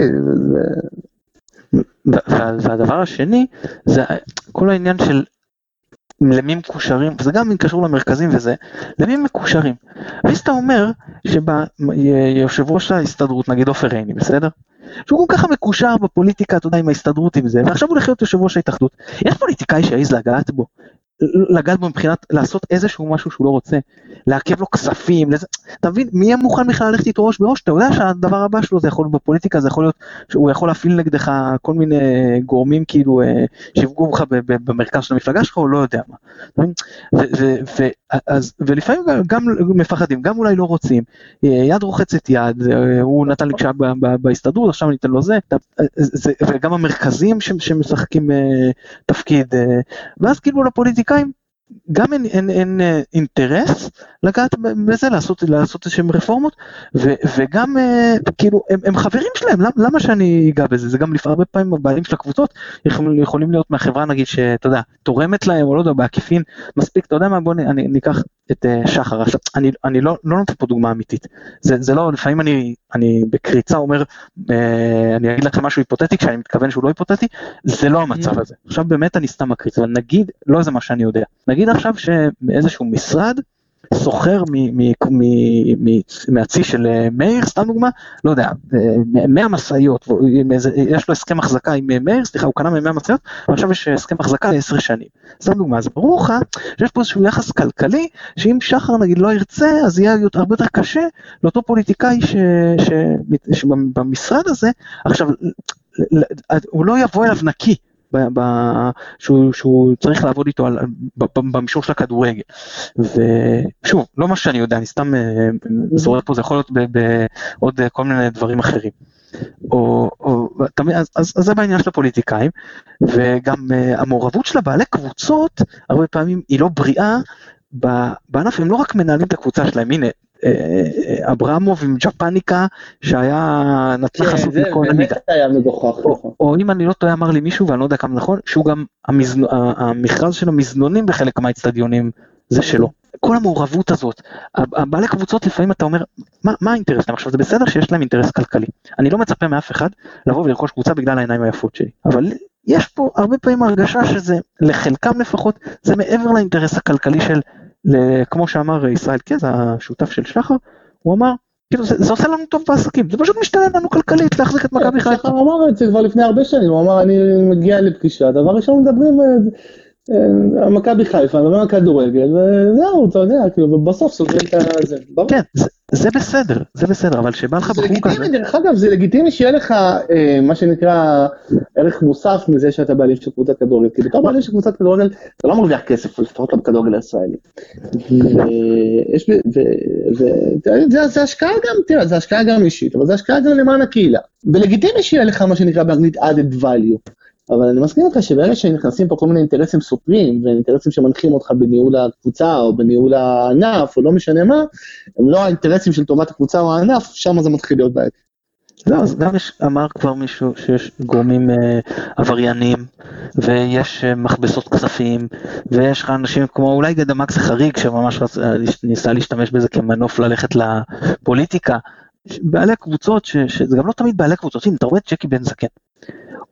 איך הוא קשור לאשדוד? הוא אומר בצדק, אני לא הבעלים של אשדוד, אשדוד זה, עמותה, כאילו אין, אין לי, הוא לא בעלים, ובכל זאת הוא הבן אדם שמנהל. ואתה אומר, גם מדובר פה על עבריין מורשע, בוא. איך, איך, איך, איך זה מגיע? איך, איך הוא הבן אדם החזק שם?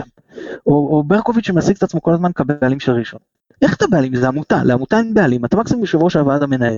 אז גם יש פה שקרים בטרמינולוגיה, וגם אתה אומר, למה, למה בן אדם בא ומחזיק עמותה, ואתה אתה מתחיל לשאול את עצמך שאלות, או, או אמר לי מישהו פעם על אה, אשר אלון, שקפץ מנתניה לרעננה זה. זה לא קפץ, זה... אז הוא אמר, לא. זה לא קפיצה, זה התקדמות, זה נפילה, איך נקרא לזה? כן, בסדר. הכוונה, ואז נגיד מישהו אה, רמז לי... לא, אבל זה באמת שאלה, כאילו, מה אשר אלון מוצא בפורנה כל השנים האלה? אז מישהו אמר לי, אני לא, לא יכול להגיד את השם של הבן אדם, דווקא בן אדם מאוד אמין, אני לא יודע אם מה שהוא אמר זה נכון, כן? הוא אמר לי ספציפית, שלאשר אלון היום יש, אה, אמורות להיות זכויות על הנדלניות, על האזור של האצטדיון של אה, הפועל רעננה, לכשייהרס ויבנה שם אה, נדל"ן. סתם זה דברים שאתה אומר, עכשיו זה בסדר כמו שאמרנו, שיהיה לך אינטרס כלכלי. תמיד מגיע לנדל"ן, גם כשהפועל מנסים להבין פה בירושלים, למה סאסי מתעקש להחזיק בהפועל ירושלים כל השנים, אז כל הזמן כאילו מסבירים לך, זה בגלל הנדל"ן של המגרשים מקריית יובל, מגרשי אימונים של הפועל ירושלים. זה בגלל שהוא מחכה שיפשירו את הקרקע והוא יבנה שם. אתה רואה כאילו בן אדם כאילו באמת כאילו מתעמר בכל מה שקרה לפועל ירושלים. לא שאני מזלזל בכסף שאפשר לעשות כאילו, אבל שמעתי את זה גם על מאיר שמיר אומרים אוהדים של פתח תקווה, מאיר שמיר היה פתח תקווה רק בשביל הנדל"ן. לא מזלזל בזה, ויכול שיש בזה, אבל איכשהו אתה אומר כאילו, להיות בעלים של קבוצת כדורגל זה המון סבל, באמת. אני לא הייתי בעלים, אבל הייתי יושב ראש. ואני אומר לך, זה לא, לא מתלונן, זו הייתה חוויה, אבל זה משתלט לך על החיים. אני מניח שיש לאנשים האלה דרכים לעשות כסף גם בדרכים יותר, בוא נגיד ככה, נעימות. אבל כן. שוב פעם, יכול להיות, יכול להיות. עכשיו אני חושב, יש הבדל אבל בין אם אתה בא לקדם עסקים, לאם אתה בא ועכשיו באיזשהם תככים מתחיל לקבל את זה, אתה מבין, ויש דברים אחרים, שוב, אני לא יודע אם מה שאמרתי על השאלה לא נכון, אני, אני שום מסייג את זה, זה משהו שמישהו אמר לי, לא ראיתי שום אסמכתה, לא... כן, אני... זהו, אז, אז אז תמיד, אז יש פה הרבה, הרבה אינטרסים בבעלות שמעבר לקדם את העסקים שלי, שזה לדעתי אינטרס אה, אה, לגיטימי ובסדר גמור. אה, חלקם חוקיים, חלקם פחות, חלקם ליצור קשרים לדברים שאחרי זה אה, אה, יקדמו אותך, שגם פה חלק לגיטימי, חלק אה, פחות, אבל יש הרבה פעמים, אבל בכל מקרה יש בעלים, שגם האינטרס שלהם הוא, לא משנה שיש אינטרסים אחרים וזה בסדר, הם כן מאוד מאוד רוצים שהקבוצה תצליח. יש בעלים שאתה מרגיש שהם פחות רוצים שהקבוצה. זה פחות חשוב להם שהקבוצה... העיקר שתתקיים בדיוק. כן, ואז גם כשבדיוק, כשרק זה יתקיים, אז אתה שוב אומר, איך זה משפיע לנו על כל הענף. אגב, אם דיברנו על הפועל רענן, אז אמר לי פעם מישהו, אני חוזר רגע לקבוצת בת, שקבוצות הבת יהרסו מועדונים כמו רעננה כמו חדרה שמאוד נשענים על השאלות, נכון. אבל אומר עם כל הכבוד, כשאני מסתכל על הכדורגל בכללותו, אז האינטרס שלי זה לפתח שחקנים שיהיו לגיטימיים לשחק במועדונים הגדולים ויהיו לגיטימיים לצאת לחו"ל, ויהיו לגיטימיים לשחק בנבחרת, ויהיו כמה שיותר טובים, גם אם זה בא על, אותם, על חשבון אותן קבוצות עם 500 אה, אוהדים ביום טוב. ש, שבאמת אני לא, לא נגדן, אני גם לא מאלה שאומרים שמעל, מתחת לסף קהל מסוים לאסור השתתפות בליגה, אני ממש לא מאלה. אבל אני אומר, אם אה, מועדון עכשיו יכול, יש לו דרך טובה יותר לפתח את השחקנים שלו, אז שהוא ישתמש בדרך היותר טובה לפתח את השחקנים שלו, גם אם זה בא על חשבון אה, אותן קבוצות. זה לפחות במקרה הזה, זאת אומרת, השחקן גדל, אני לא אומר עכשיו אה, שחייבים לתת עדיפות לקבוצות הגדולות, לא. אני אומר ששחקן גדל כבר באותה קבוצה, הוא מגיל 9 עד גיל 19 היה אצלה. נו, אז תנו לו להמשיך לרוץ לפחות, תנו לה לנסות כן לפתח אותו כשחקן. לא ילך, הוא יגיע לגיל 24-5 רואים שזה לא זה, בסדר, אז כבר ישחררו אותו והוא, והוא ילך לקבוצה ההיא. ואגב, זה עוד בעיה עם העניין של השחרורים, ש, ששחקן גדל בחלק מה, מהמדינות, אני יודע, שחקן אה, גדל בנוער, לא התאים, לא הסתדר עם הקבוצה הבוגרת, שלום שלום, הולך לשחק במקום אחר, או שנותנים שם איזה משהו סמלי, ופה יש כאלה הסכמים כובלים עם סכומים לא סבירים, נכון. שאתה תלך לי... כבר מגילאים מאוד צעירים. כן, השחקן צריך להשתחרר בכל מיני משפטים, וזה יכול להגיד לך, אה, היה לי חבר, בבית ספר, היה הכי מהיר בנבחרות נוער של ישראל, היה שחקן אה, מאוד טוב בגילי, והוא רצה לעבור מהפועל באר שבע למכבי תל אביב, הפועל באר שבע אה, אמרו בואו שים לנו איזה סכום. אז הוא הלך למכבי תל מכבי תל היו מוכנים לשים עליו את הסכום. ואז פתאום באו באר שבע והעלו את הסכום, הבחור פרש. באותו יום הוא אמר להם אני פורש מכדורגל, לא מוכן לשחק יותר. היום הוא קיבוצניק, לא חשוב. גם אז הוא היה קיבוצניק, אבל היום הוא בקיבוצניק, זה לא חשוב. לא ואחרי זה, ואתה אומר גם מדובר על בחור, גם אינטליגנט, אה, גם עם נתונים פיזיים שהיו באמת מאוד מרשימים, גם יכול להיות בכדורגל, ואתה אומר, הכדורגל הישראלי הפסיד כאילו מישהו שהיה שחקן הרכב נבחרת ישראל בנערים, כן? וואו. לא תגיד איזה מישהו, איזה סתם מישהו שאתה אומר וואו הוא נראה לי מוכשר, כאילו בחור רציני, וכי כי יש פה מאבקים בין מועדונים ובין זה על סיפורים של על הגב של אה, ספורטאים כאלה, ואני אני חושב, אני חושב שגם פה זה דברים שאנחנו מאוד אה, נפגעים בענף, פשוט גם מאוד הערכנו, אז יש דברים שחשבתי לדבר עליהם ואנחנו אה, קצת נקצר, אבל מה שכן רציתי להגיד לך, שבעניין של הפוליטיקאים עוד מקומות שיכולים להתערב ולא מתערבים, זה עניין של כסף, של לבוא ולסגור את הברז כשלא מתנהלים כמו שצריך למי שלא מתנהל כמו שצריך. ואם יש דרישה אה, מסוימת, אני- העניין הוא שהפוליטיקאים בעצמם לא מתנהלים כמו שצריך, זה ממש לתת לחתול לשמור על השמנת. שלא אומרים. אתה צודק, אתה צודק, אני, אתה יודע, אם הפוליטיקאים היו פה אנשים שבאמת דואגים לטובת האינטרס של הציבור ולטובת העניין הציבורי, הייתי אומר, ניחא, אולי הם ישמרו עלינו, אבל הם ישמרו עלינו. הפוליטיקאים הם- הרי מי- זה- העסקנים אה, בהתאחדות לכדורגל? זה- זה אנשים שהם גם הרבה פעמים עסקנים במפלגות, זאת אומרת, זה הכל כאילו, ראית את הסדרה על הליכודניקים? לא, לא ראיתי, טרם. אז תראה, אני מאוד ממליץ, היא מאוד מאוד אה, פוקחת עיניים, זאת אומרת, אה, היא לא מפתיעה במיוחד, אבל כשאתה רואה את הדברים כאילו בצורה מאוד מאוד מוחשית מבפנים, אה, אז, אז אתה רואה איך המערכת הפוליטית מתנהלת. זה בדיוק אותו דבר, זאת אומרת, זה, זה, זה אותם אנשים גם הרבה פעמים. בוא, מהפוליטיקאים לא תבוא לנו ישועה. הישועה צריכה לבוא באמת מלמטה, מהציבור, מ- מלהפעיל לחץ ציבורי. אני חושב איך אנחנו כאוהדי כדורגל, איזה מנוף יש לנו להתאחדות לכדורגל. או על הפוליטיקאים, הפוליטיקאים מנוף שיש לך זה, זה כוח פוליטי. אנחנו כאוהדי כדורגל, אתה יודע, אני לא רואה את אוהדי כדורגל היום מתאחדים ומקימים מפלגה, לא צריך להקים מפלגה, אבל מתפקדים למפלגה. אה, והופכים להיות כוח פוליטי משמעותי, כמו ועדי עובדים או משהו כזה. הרי אוהדי כדורגל כולם מסוכסכים בינם לבין עצמם, כל האוהדים של הקבוצות השונות. לא, לא, לא, לא יהיה פה. כמו, כמו היציע, אני חושב, איזה מנוף יש לנו כאוהדים על ההתאחדות לכדורגל? מה, נחרים את המשחקים של נבחרת ישראל? זה לא כזה, גם ככה הם לא מביאים הרבה קהל. נחרים את ה... אה, אנחנו קהל שבוי, זה בעיה.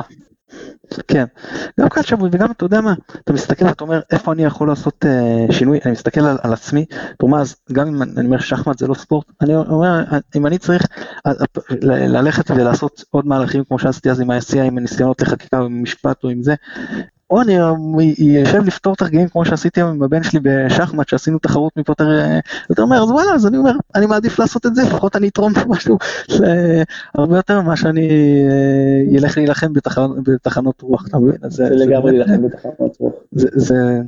זה, באמת בעיה, ואגב, אה, גם, גם, אתה יודע מה, אני, אתה דיברת על האוהדים וזה, אז יש את הסיפור נגיד של המחירי כרטיסים, אז במקום שאוהד יגיד על אוהד החוץ של הקבוצה של יריבה, הוא באמת משלם יותר מדי, לא אכפת לו, הוא מתחיל לספר לך סיפורים שהוא בכלל יושב למעלה ואתה למטה והוא פה ואת זה- וזה, ואז הוא מספר, כן. והוא לא בכלל לא מבין, אז אין פה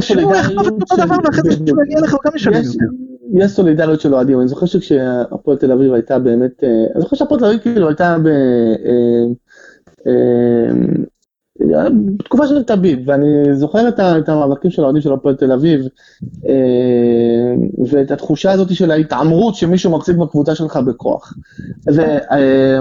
והייתה לי סולידריות גדולה איתם, זאת אומרת, זה יישמע אולי, אה, יישמע אולי מוזר, איך אני בתור אוהד בית"ר יש לי סולידריות עם אוהדי הפועל תל אביב, אבל כן, כאילו, אני שונא את הפועל תל אביב כיריבה כדורגל, כיריבה ספורטיבית, ואולי גם כיריבה אידיאולוגית, אבל במקום הזה של סולידריות כאוהד כדורגל הייתה לי סולידריות איתם, ואתן לך דוגמה עוד אחת.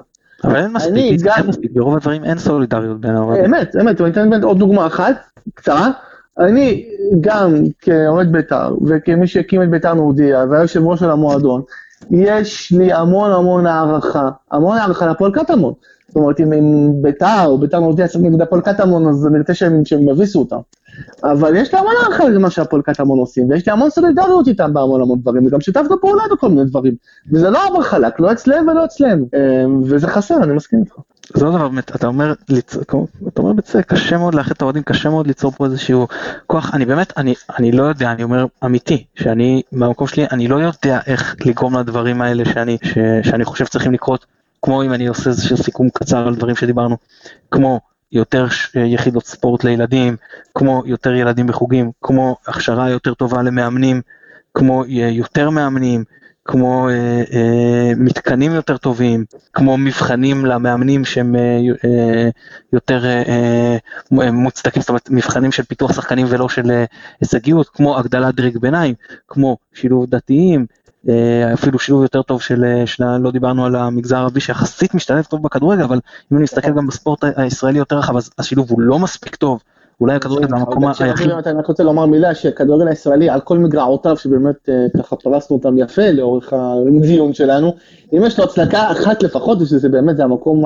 היחיד שבו באמת יש דו קיום אמיתי, זאת אומרת יהודים וערבים לחלוטין משתפים פעולה ו- ו- אה, ובצורה כאילו הכי, הכי טבעית שיש. רואים את זה בנבחרת, רואים את זה אה, בכל הקבוצות, ואני מקווה שבעזרת השם גם נראה את זה בביתר ירושלים בקרוב. אני גם מקווה. אה, זהו, אז, אז ונגענו גם בניהול והכל, אז אני אומר, באמת איך אנחנו, אני, אני אומר, זה הדברים שצריכים לקרות, כאילו, אתה אומר, לפעמים אין לך, אתה, אתה אומר, אני יודע להצביע רק על הבעיות, אני לא יודע מה יש הפתרונות. אני מרגיש שלא אני כאיזה גאון גדול, בכלל אנשים שמתעסקים בזה, אנשים שאוהבים את הכדורגל הישראלי, בעיקר אוהדים של קבוצות אה, שנקרא לזה פנאטים, לא מבח- ברמת האהדה, לא מבחינת ההתנה- ההתנהגות, כן? אז אה, כן יש פתרונות, לפחות חלק מהפתרונות, גם לחלק מהעיתונאים שעוסקים בזה, כן? אני לא רוצה לגרוע שום דבר מבן אדם נגיד כמו אורי קופר שהוא באמת מדהים, הניתוחים שלו נהדרים, הבחור מבין כדורגל, אבל אני, ואני אוהב מאוד לקרוא אותו, אבל אני הרבה יותר מתחבר לדסקל שמתעסק ב, ב, ב, לא בפן המקצועי, לא בליבה, אלא במסביב. כן, כי אני חושב ששם כרגע הכשל היותר גדול של הכדורגל הישראלי ושם צריך להשפיע. אחרי זה תיגע, ב, אתה צריך לפתוח 4-4-2, אתה צריך 4-3-3, כן? זה לא מה שיביא אותך קדימה, זה דברים חשובים, אנחנו עדיין לא שם. אה, למרות שאני כן מתעסק בזה בניתוח השבועי שלי שביומן מכבי, כן, אבל ברמת הכדורגל הישראלי אנחנו, אנחנו, אני לא שם, אז אני, אני הרבה מתחבר ויש עיתונאים שמתעסקים בזה לא מספיק, ואתה אומר לכולם ביחד, גם אם אין 100% יש הרבה פתרונות טובים. לא רק יודעים להצביע על הבעיות, לא רק נכון, צווחים, זה לא רק נכון, אמיר נכון. פלג. יש פה הרבה פתרונות. ואתה לא יודע איך ליישם אותם, לא יודע איך להגיע לזה, איך לגרום לזה לקרות. כי, אתה צריך בדיוק, צריך לצבור כוח. בסופו של דבר צריך לצבור כוח, צריך שיהיה מנוף. מנוף על הפוליטיקאים, מנוף על הפוליטיקאים בכדורגל ועל הפוליטיקאים בפוליטיקה. שיהיה להם אינטרס, שיהיה להם אינטרס באמת לנקוט את הפעולות האלה. ופה אני חושב, יש, זה פועל בשני מישורים. א', במישור התודעתי, של שינוי תודע, תודעתי. ואפילו השיחה שלנו הזאת, אה, היא חלק מהסיפור הזה, להציף את הבעיות האלה ולדבר עליהן. ו, ומה שעושים אנשים כמו אוריאל דסקל, מסכים איתך לחלוטין, חשוב מאוד, צריך להציף את זה כל הזמן, כל הזמן, שהדיון לא יהיה רק על המאמן של הנבחרת, ואם להחליף או לא להחליף, כי זה לא משנה, גם אם נביא לפה את גוורדיולה, ולא דיברנו על אנדי הרצוג, אבל אני חושב שזה מאוד יפה שאנדי הרצוג זוכה לתמיכה מאוד מאוד גדולה בקרב הציבור, נראה לי אפילו לא רק אוהדי כדורגל, למרות שהתוצאות הן אותן תוצאות בגדול. אה, אנשים אני יכול להגיד לך משהו, מילה לגבי הרצוג, התפיסה שלי, התפיסה שלי, שאנחנו מדברים לא נכון, אנחנו לא צריכים לדבר על אם הרצוג כן או לא, אנחנו צריכים לדבר על, על זה שאנחנו לא מתערבים לרוטשטיינר, שהוא ממנה את המאמן שהוא רוצה, את הצוות המקצועי שהוא רוצה, והוא רץ איתם, ואם אנחנו נותנים לו לנהל את כל נושא הנבחרות, אז הוא מנהל את נושא הנבחרות, ואנחנו לא מחליטים לו מי המאמן, זו, לפי התפיסה שלי. אני, מסכים איתך, בסופו של דבר אנשי המקצוע צריכים להחליט אם המאמן עושה את העבודה שלו טוב יותר או פחות, לכולנו יכולה להיות דעה, אבל אה, בסופו של דבר ה- ה- הסמכות נמצאת איפה שהאחריות נמצאת. אני, חושב שבהקשר של הדיון הכללי, אני באמת חושב שאתה מתחיל לראות פה שינוי תודעתי. זאת אומרת, אנשים מבינים, זה לא בעיה של מאמן ספציפי, זה כל הזמן היה דיון, טוב, אולי נביא מאמן זר, אולי נביא מאמן ישראלי, אולי נביא את ההוא, אולי נביא את הזה, ואז אנשים מבינים, חבר'ה, זה לא העניין הזה, זה- אנחנו מתעסקים פה בדבר הלא נכון, הבעיה היא הרבה יותר שורשית. ו- ואני מתחיל לראות פה שינוי תודע, תודעתי, וזה משהו שכן נותן לי, נותן לי איזושהי תקווה. כי אני ראיתי, אם אני אקח את הדוגמה של התהליך של בית"ר ירושלים, אז אני ראיתי שגם בסופו של דבר שינוי תודעתי יכול, שינוי תודעתי יכול להוביל בסופו של דבר גם לשינוי במציאות, גם אם הוא איטי, גם אם הוא לוקח זמן, גם אם לפעמים זה נראה לך שזה זז לאט מדי ומעט מדי, זה כן יש לזה השפעה. אז uh, השינוי תודעתי הוא חשוב, וזה הדבר הראשון. Uh, והדבר השני באמת זה לראות איך אנחנו כאנשים שאוהבים את הספורט בישראל, אנשים שבאמת הם פטריוטים של הספורט בישראל, לא רק כדורגל, כל הספורט בישראל, איך אנחנו מצליחים לאגד את הדבר הזה אה, בצורה פורמלית, לא פורמלית, אבל בצורה באמת שתיתן לנו כוח, שיהיו לנו מנופים על מקבלי ההחלטות, כדי להניע אותן לקבל את ההחלטות הנכונות, כי פתרונות, כמו שאתה אומר, יש. כן, ולקראת סיום אני רק אגיד שלפחות יש לי לא הרבה אבל תשע שנים של ניסיון בתור הורה, כן, אני רק יכול להגיד שלהורים יש הרבה הרבה אה, מה לתרום וזה לא רק לרשום את, ה- את הילד לחוג, זה לדעת מתי להיות מעורב וזה לדעת לגרום לו להשקיע וזה לדעת ש... אני שוב, אני יכול היום לפתור uh, עם הילד שלי תרגילים, אני יכול ללכת לקחת את הילד שלו לשחק, ואתה יכול להיות עצלן, וזה יכול לא לעניין אותך. אתה יכול להחליט שהיום אני יוצא מוקדם מהעבודה, ואני חוזר, ואני לוקח את הילד ישר למגרש, למרות שיותר מתאים לי עכשיו לשבת, ושהוא יהיה תקוע מול המסך ואני אשחק בטלוויזיה. ולנו בתור הורים יש, יש גם אחריות וגם יש הרבה אמ, מקום, ואתה יודע מה, הרבה פעמים גם הורים הם over אה, מעורבים.